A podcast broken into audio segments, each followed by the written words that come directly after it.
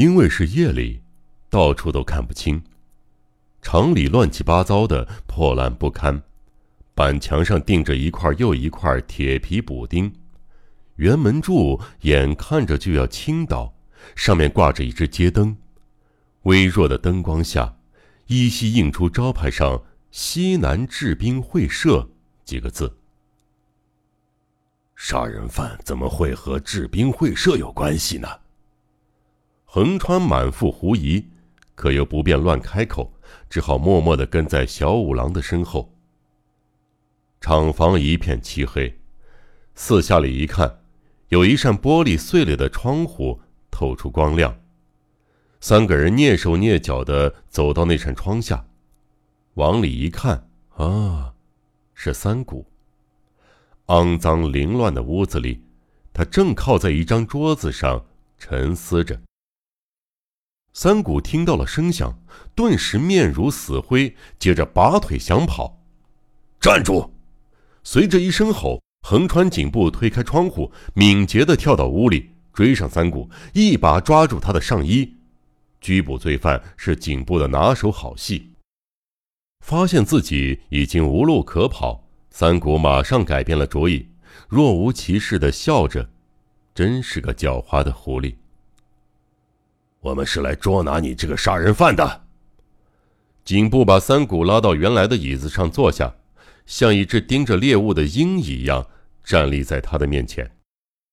哈哈哈哈，三谷，你煞费苦心地毁掉冈田的面容，企图使人认为是冈田自己把自己的衣服穿在替身身上，把死尸扔下瀑布，造成自杀身死的假象，实际上还活在世上，去向情敌你和文子复仇。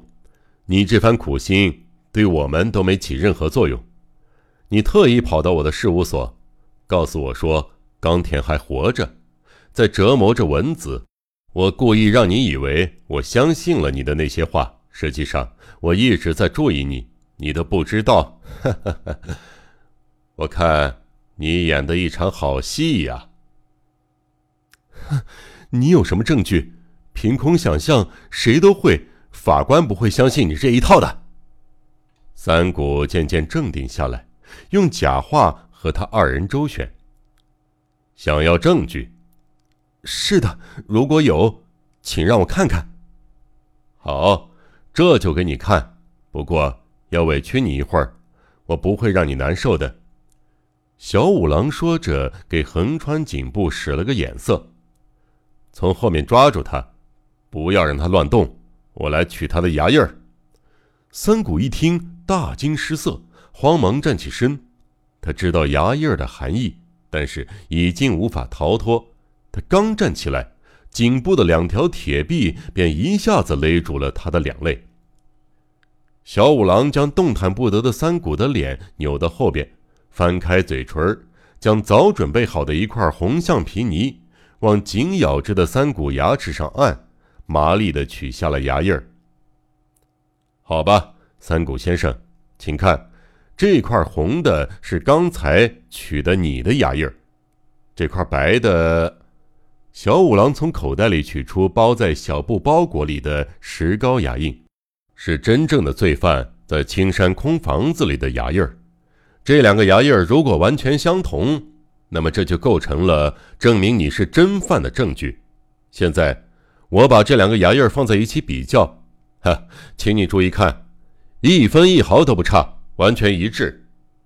这样，无论你怎么辩解，我都要在法官面前证明你有罪。被横川抱住的三谷紧咬着嘴唇。三谷先生，你知道我为什么认定你是真犯吗？小五郎笑眯眯地说道，刚才让你们看戏，我是有意安排的，其目的与其说是表演给横川，不如说是为了试试你的反应，观察你的神情举止。当然，我的目的圆满地达到了。你看着表演，冷汗直冒，浑身直打颤嘞。那么，我为什么要试你呢？为什么怀疑起你来呢？那是因为你作案胆子太大了。横川他们追捕没有嘴唇的人，在青山怪宅附近一段路上失去了目标，怪物像一阵烟一样突然失踪了。实际上不是失踪了，你还在那儿。你飞快地脱下斗篷，摘下面具、帽子和假肢，扔进围墙里面的树丛中，变成了平素的三谷，大胆地装成散步的样子，走到横川他们面前。你一次又一次使用这种方法。你第一次来找我的时候，门缝里扔进一封恐吓信，其实那不是扔进来的，而是你自己特意丢在地上，又拾起来给我的。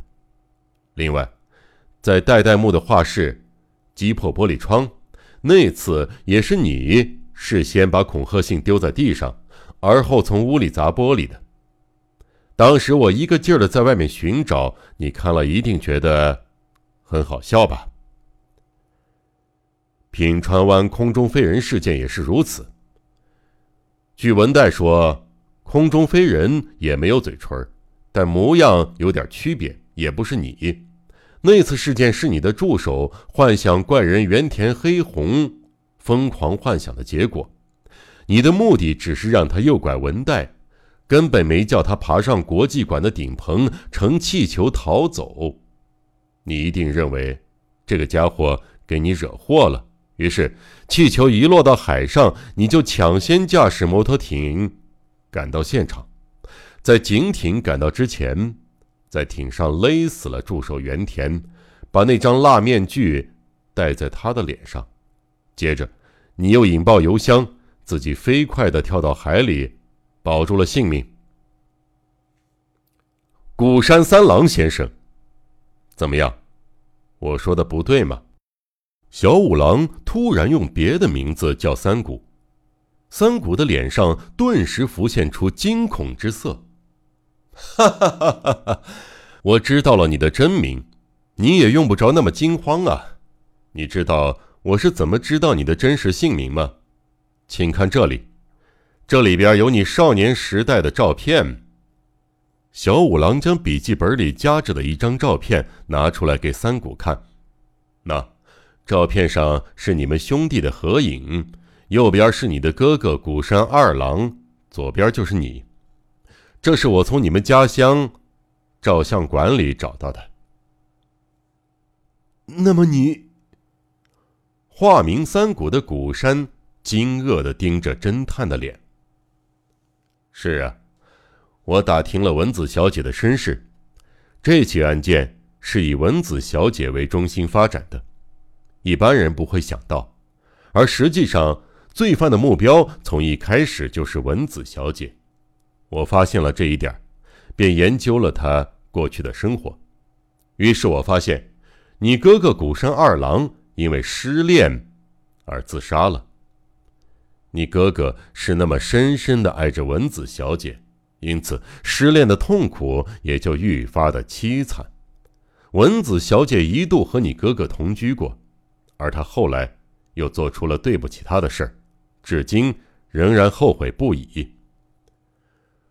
我呢，习惯把所有可疑的人物逐个的加以研究调查。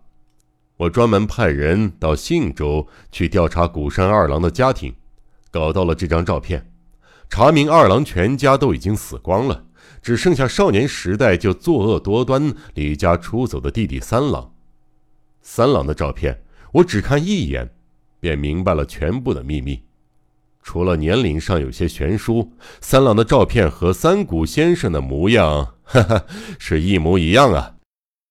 化名三谷的古山耷拉着脑袋，连说话的力气也没有了，颈部松开勒着他的双手，他便软趴趴地瘫倒在地板上。小五郎的推理揭露了他的秘密。啊，你承认你犯的罪了吧？这是无可辩解的。好吧，坦白吧，你把文子和帽藏到哪儿去了？横川蹲在罪犯身旁审问道。